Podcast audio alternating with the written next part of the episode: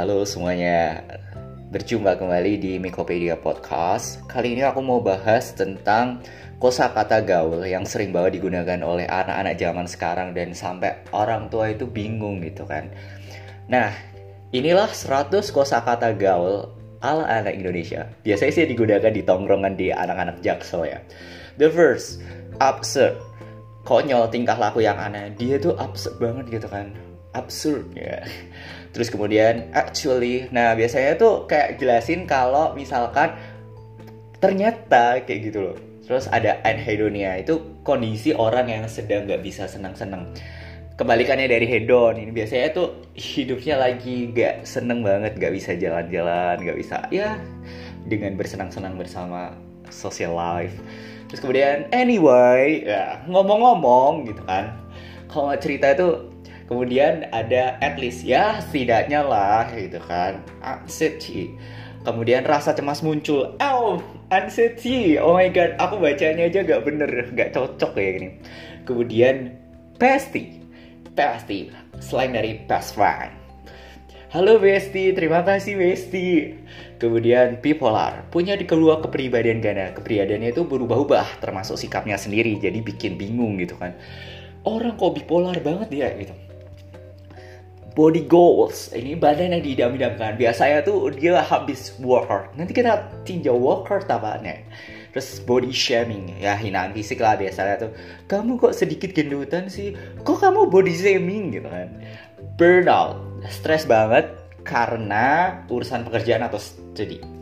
Kemudian climbing sifat yang terlalu bergantung pada orang lain. Misalnya saat berhubungan dalam dunia percintaan close-minded, orang-orang yang berpikiran tertutup, susah diajak diskusi, dan kurang terbuka dengan hal-hal baru. Orang-orang open-minded suka banget memberikan judgment kepada orang-orang close-minded. Dan orang close-minded suka nggak terima, karena bisa jadi itu adalah prinsip mereka yang menyangkut dengan personal space di masing-masing orang itu. Nah, akhirnya mereka berantem lah di Twitter gitu kan. Terus kemudian couple goals, pasangan yang menjadi idaman semua orang. Biasanya itu dia akan bikin story yang sangat uwu gitu kan. Uh, cuddling pelukan sedikit kebablasan. Cyber widows. Cewek atau istri yang dicuekin karena cowok atau suaminya itu memilih main game. Sedih banget ya. Deep talk. Pembicaraan seru melewati batas-batas rasa malu dan sampai mendalam ke hal-hal yang sensitif Detox sosmed, menghindari media sosial karena sedang merasa nggak pantas, rendah diri, dan lagi burnout. Lihat lagi ya burnout tadi apa gitu kan. A catching, a catching. Oh, bacanya aja nggak bener sumpah ini. Menarik dan enak dipandang. Family goals, keluarga idaman. Family time, waktu kumpul bersama keluarga. Biasanya itu makan bersama atau staycation. Eh, tunggu dulu, staycation ada di bawah nanti flexing, memamerkan sesuatu, ya boleh dibilang pria lah ya.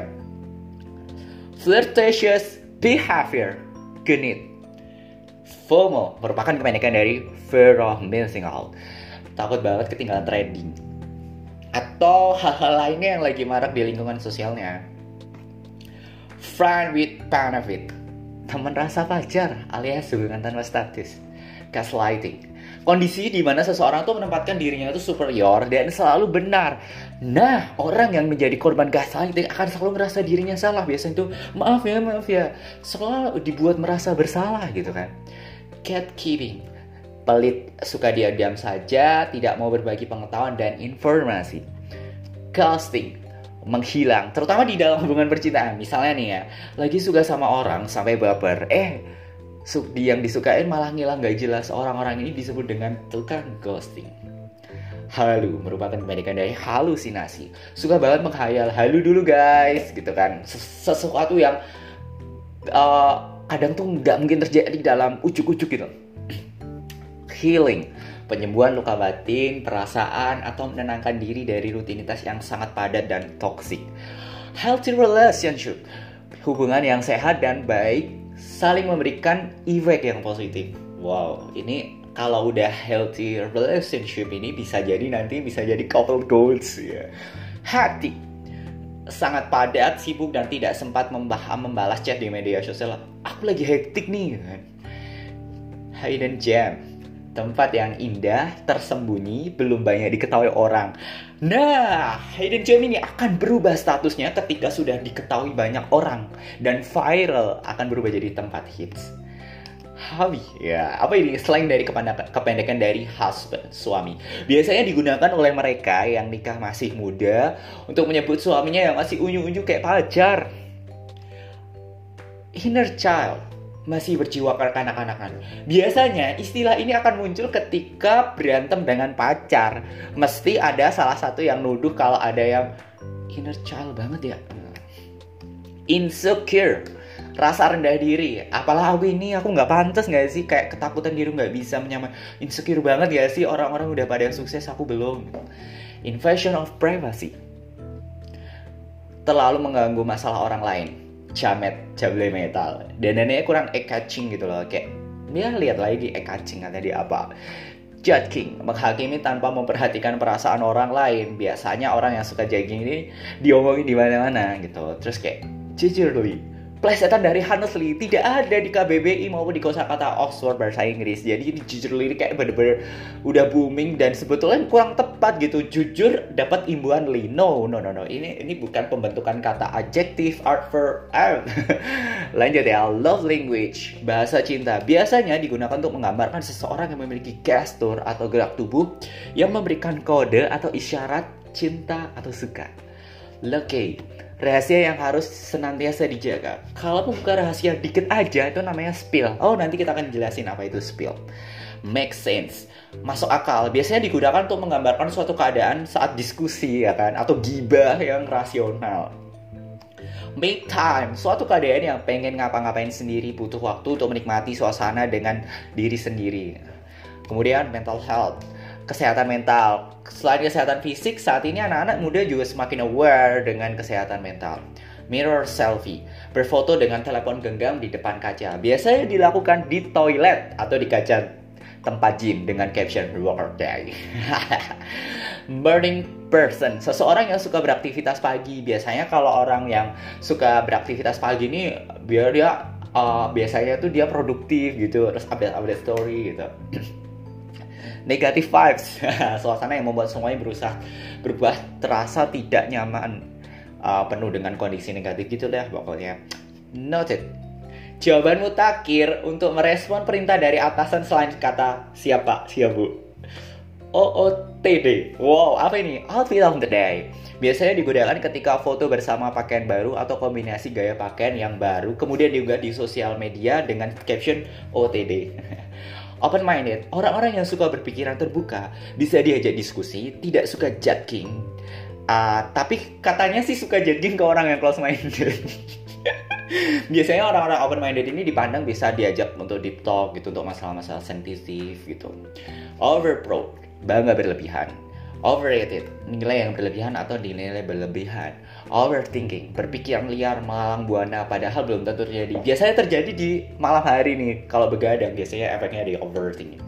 Overwhelming, sesuatu yang berlebihan misalnya pacar yang overwhelming gitu pacar yang berlebihan gitu akhirnya jadi toxic relationship overwork uh, terbuai dengan pekerjaan, kebanyakan bekerja sehingga tidak bisa menikmati suasana. Bisa-bisa berubah jadi anhedonia ya. Kalau udah burnout nanti biasanya butuh me time. Panic attack.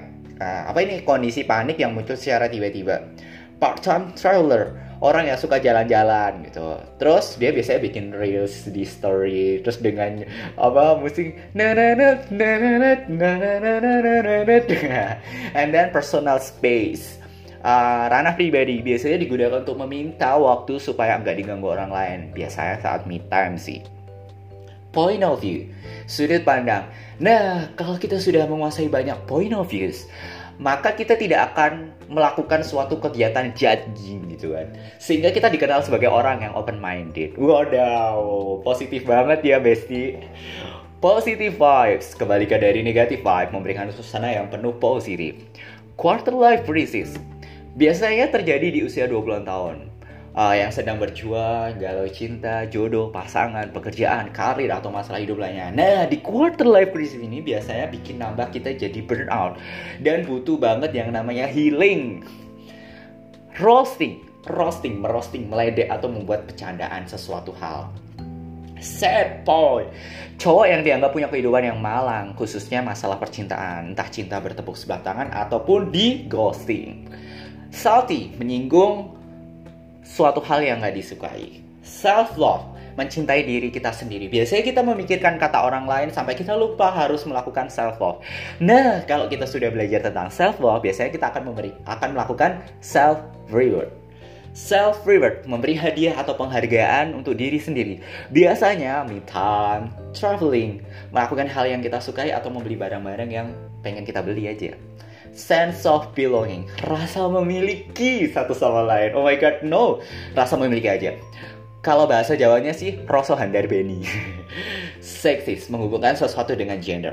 Silent treatment uh, memilih diam dan untuk diam di saat ada konflik gitu.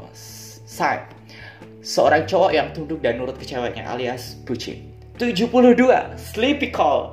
Kalau dulu sih biasa orang ngabisin kuota telepon ya, tapi ini telepon sampai ketiduran.